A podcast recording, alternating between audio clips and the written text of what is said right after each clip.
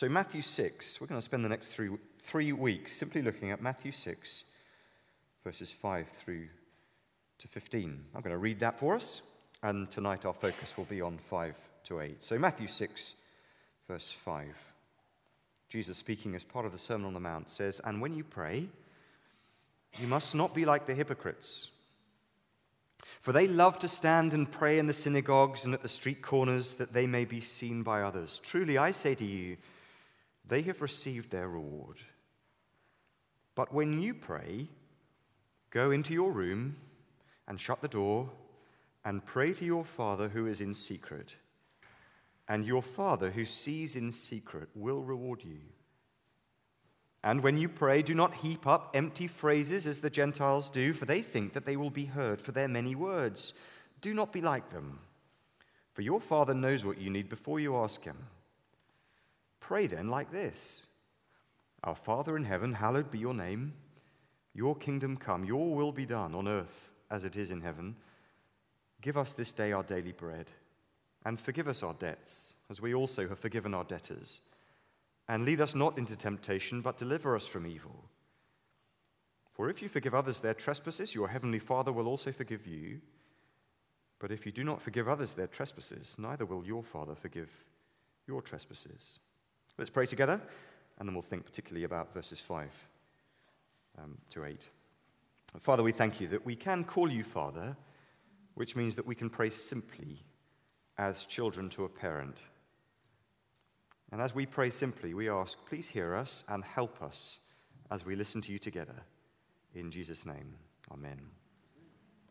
When you think of God, what do you think of? Uh, I had the privilege of being raised by a teacher for a mother. Uh, for most of her professional life, she taught English at a girls' secondary school. But for a while, she did supply teaching, including on at least one occasion covering a primary school class or an infant school class I was in. Now, many of my um, childhood memories are very vague, but I remember that day clearly because I found it so confusing.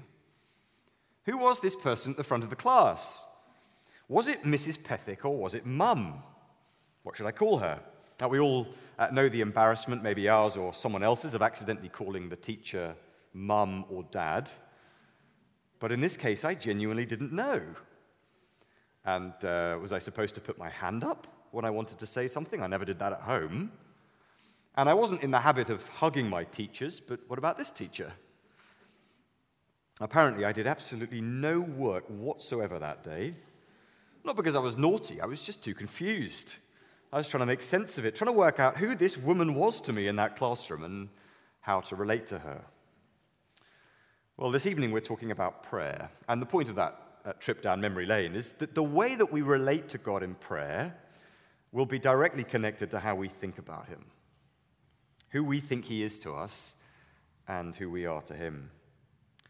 Uh, is he like a bank manager? A useful relationship, but it's strictly business. Or even like the dentist. Visits are a necessary evil to be kept to an absolute, absolute minimum.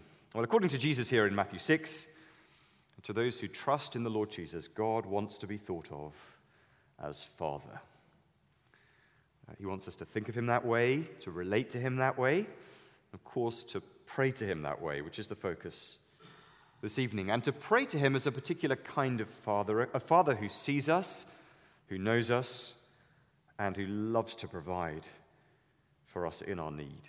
So, we're going to hear two lessons uh, this evening from Jesus about prayer. And the first is this we can pray secretly to the Father who sees us, verses uh, 5 and 6. Ignore that, 5 and 6. Uh, both lessons here uh, follow the same pattern. Uh, we get first a negative example to avoid, and then a positive pattern to follow. And in verse 5 and 6, the negative example is provided there by the hypocrites. See that word in verse 5. You must not be like the hypocrites. So, uh, pictures, picture with me a very religious person. They're standing uh, on a box uh, next to the flower stand, maybe over in, in the middle of Richmond.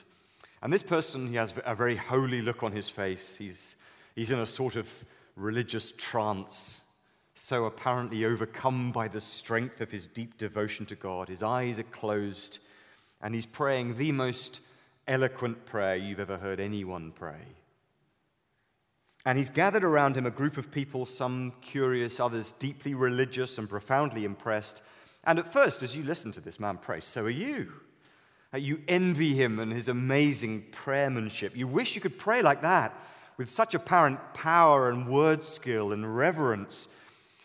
But as you study the man's face more closely, you notice that every so often, almost imperceptibly, the praying man will open his right eye just enough to see the faces of the crowd standing in a semicircle around him. So he'll finish a long, impressive phrase full of religious words, and then he'll pause and look to see the looks of wonder on his adoring crowd. And then he'll close his eye again, and he'll, he'll launch into another long phrase and then open his eye a crack to see the, the, the growing crowd, and, and on and on and on it goes. Now, look, it wouldn't happen here, would it? It wouldn't work. This isn't a deeply religious culture, at least not in these terms. Today, if you want to wow people in central Richmond, you need a guitar and a microphone and probably a good voice.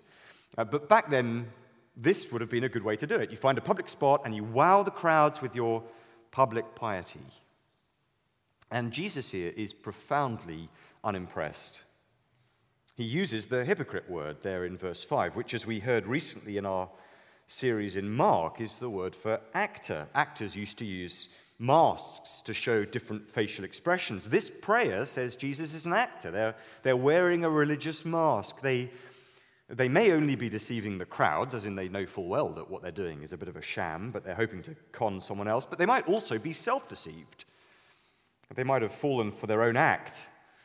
But the one person that they don't fool, of course, is the Lord.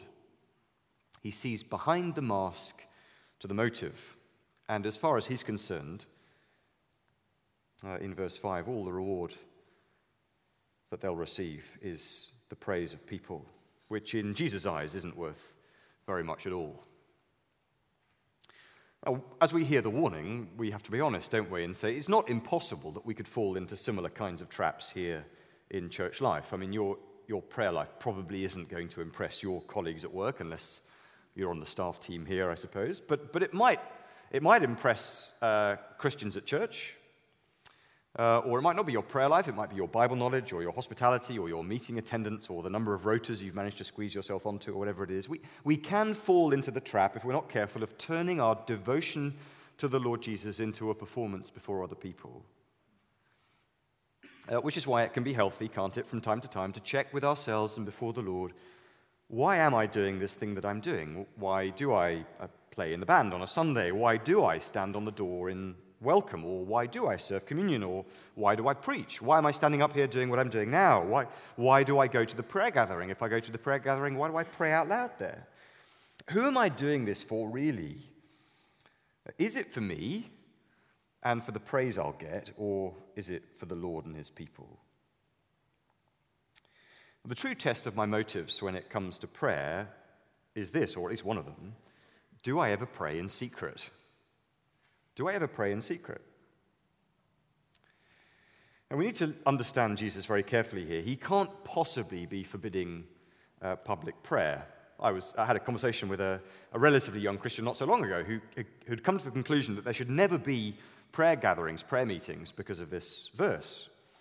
And so we look together at um, Acts chapter 4, for example, where we see the church under pressure calling together a, a, meeting of the church to pray. They had a prayer meeting, it's clearly presented as a good thing. Uh, Jesus, on several occasions, prays in front of other people. He prays on his own too, of course, but he's, he's not against praying in front of others. We have some of those prayers recorded in the gospel. So the point Jesus is making here uh, isn't that praying in the presence of other people is always wrong.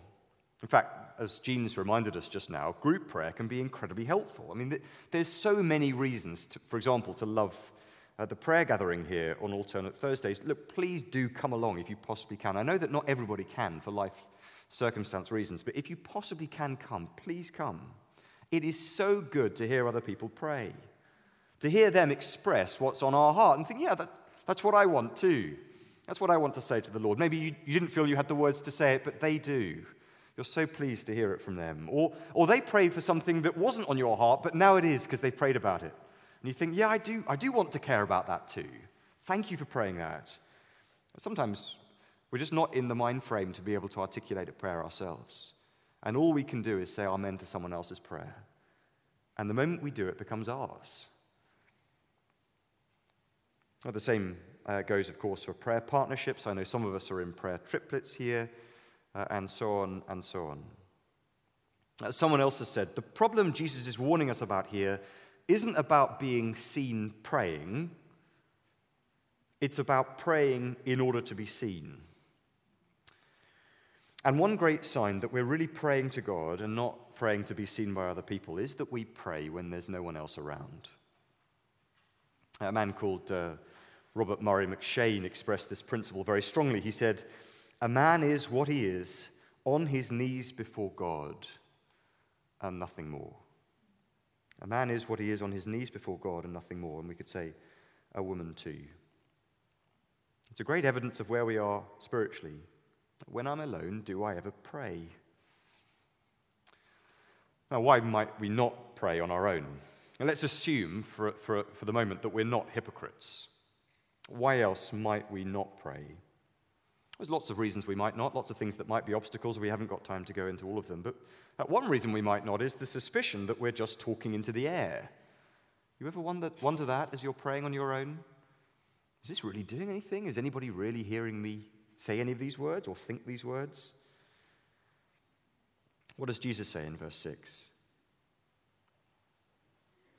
Pray to your Father who is in secret, verse 6, and your Father who sees in secret will reward you. You're not praying into the air. You're praying to a Father who hears you, who sees you. And this has been a very precious truth for many people. I think, for example, of poor Hagar. Remember her story back in Genesis chapter 16? She was the lady, the, the servant used by Abram and then disposed of by Sarai and then sent on her way into the wilderness.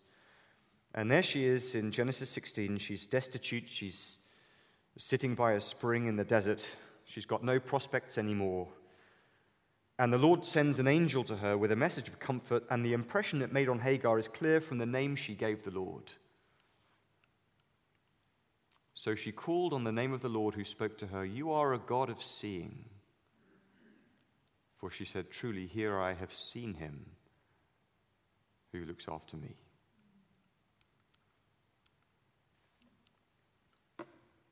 And Jesus is telling us here, My Father sees you. When no one else can, whatever it is that's on your heart, whether your prayer that day is full of joy and gratitude, life is going really well, you've got so many reasons to give thanks to God, it just bubbles up or really you're filled with grief and pain and disappointment and sorrow. He sees you, He hears you. And when you pray to Him, Jesus says He will reward you. Well, that's strange, isn't it? What does He mean? He will reward you. What's the reward for private prayer? Well, Jesus doesn't spell it out here. Maybe we wish He had. Uh, maybe we're to think of the rewards that we'll receive now like, for example, the reward of a closer relationship with God. Or the reward of an answer to our prayer, perhaps, even if that answer isn't what we wanted. Or, or maybe it's the reward of a change in us as we learn prayer by prayer to trust Him. When Jesus has talked, though, about rewards so far in Matthew, he's been talking most of all about heavenly rewards, future rewards. How are we to understand that when it comes to prayer? Well, it is difficult to grasp. But maybe here's one way to think about it that when we arrive at the new creation, when we arrive in heaven and the great thing that God is working on now, and we enter into the joy of the Lord, at that point, every moment we spent in prayer here and now will make sense. On that day, we won't look back and think, what a waste of time, or it turns out I was just talking into the air. We'll meet the one we prayed to in this life, and we'll be so glad that he, we did. So glad for every moment spent praying on our own or with others. Here's the second and final lesson this evening from Jesus on prayer. We can pray simply to the Father who knows what we need, verses 7 and 8. Uh, notice once again, we're given a bad example to avoid and a good habit to adopt. And what we're to avoid is what we could call arm twisting prayer. If I'm to get what I want from God, I'm going to have to say this exactly right. I've got to unlock the exact form of words and the exact length of prayer that'll get from God what I'm after. Sometimes Christians can struggle with this. You know, you, asked for something perhaps and you didn't get it, and you worried that you said the prayer wrong. It's true that how we pray can affect God's answer. Uh, so, for example, in James 4, the Spirit tells the church there that you do not have because you do not ask. So how does it can be to get our heads around, sometimes the problem is simply that we haven't asked God for it. So, if, for example, you're not finding many opportunities to share the gospel, why don't you try praying and see what happens? But James goes on in James 4 You ask and do not receive because you ask wrongly. You ask and do not receive because you ask wrongly. And we think, ah, there we go, that's what I, that's what I feared. I didn't ask in a persuasive enough way, I wasn't convincing enough, I didn't use long enough words, or I didn't spend long enough in prayer. Maybe another five minutes would have got the job done. Well, let me read you the whole verse. You ask and do not receive because you ask wrongly to spend it on your passions. So the problem James is attacking there wasn't a lack of eloquence, it was that they were asking for something sinful or something that they would use for sinful things, something that would be bad for them. And thankfully, the Lord loves us enough to say no to those kinds of prayers. The key to effective prayer is not eloquence or length Piling up wonderful phrases doesn't make your prayer any more powerful. From time to time, uh, churches organize nights or weeks of prayer, and they can be really helpful, can't they? They can be really helpful when they focus a church's uh, family life on prayer. They can be quite unhelpful, though, if they give the impression that God only listens to prayer if you do it all night. As though praying for 12 hours is more likely to get God's attention than praying for 12 minutes. The God to whom we pray doesn't need us to twist his arm with long and impressive prayers. And Jesus in verse 8 reminds us why. Verse 8 Do not be like them, for your Father knows what you need before you ask him. He's a father. Good fathers don't need to be persuaded or have their arms twisted to help their children. They love to help their children. Good fathers love it when their children ask them for help. And because this Father is God, he knows exactly what we need, as Jesus says, even before we ask. This is a bit cheeky, but I wonder whether you've, you've heard the information prayer before. It's the, the prayer that updates the Lord on what's going on.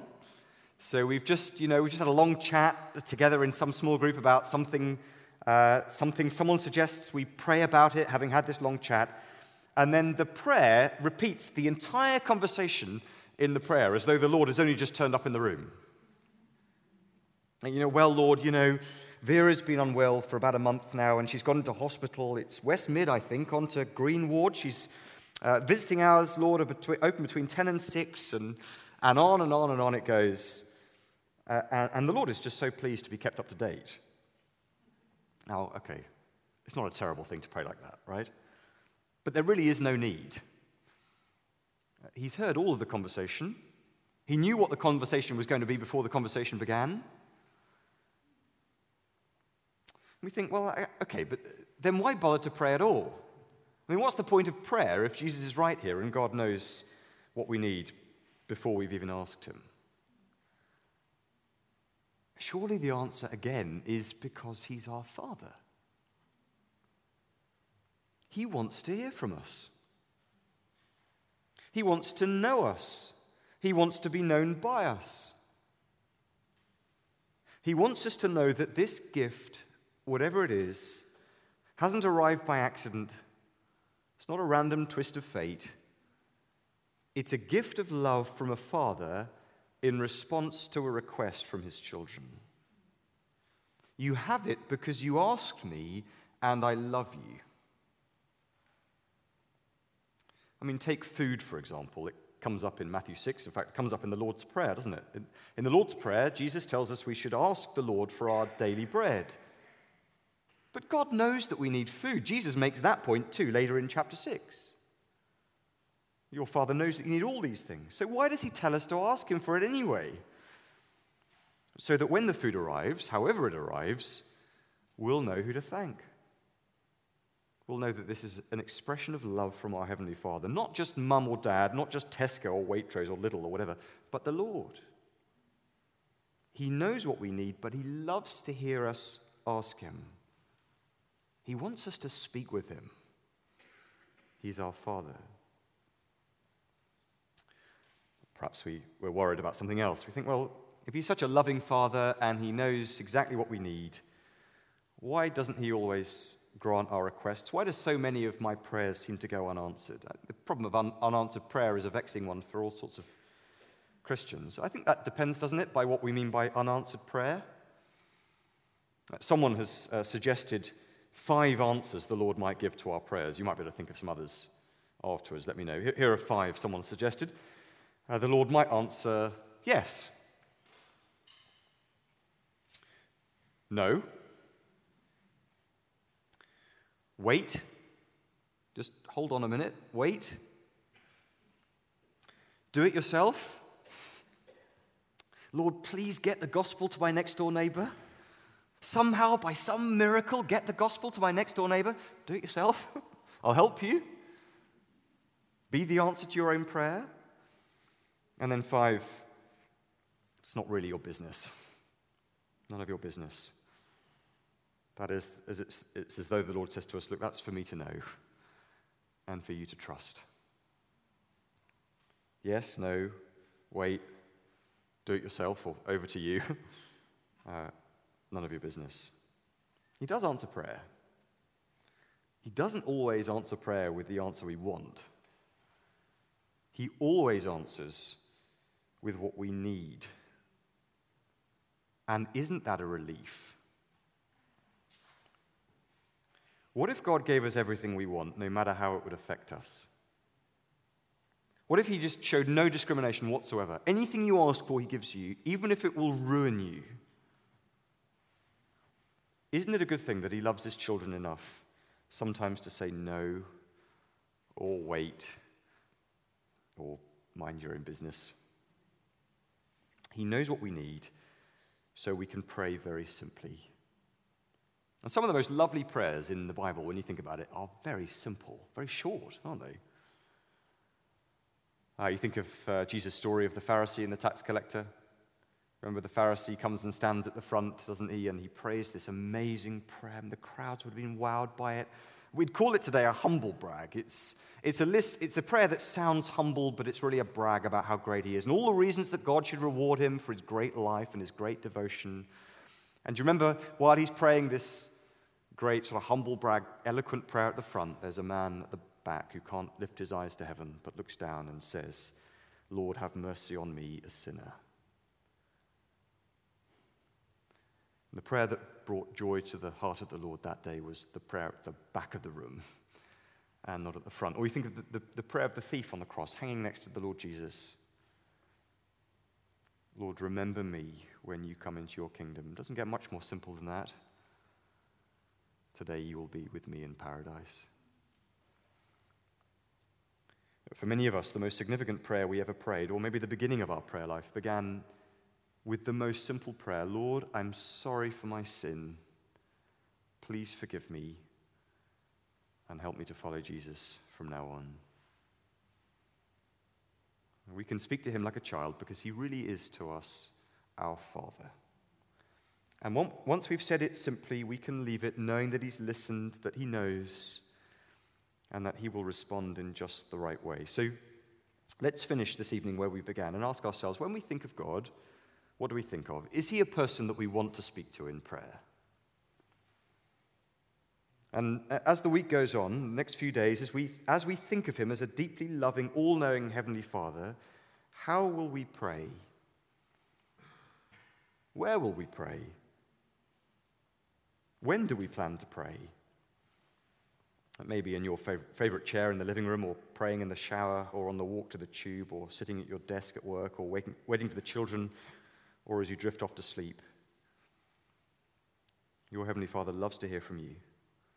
What do you want to say simply to Him? We're going to spend a moment now in the silence. He sees us where we are here. He's just waiting to hear from us. So let's spend a moment in the silence on our own, in our hearts, drawing near to our Heavenly Father in prayer.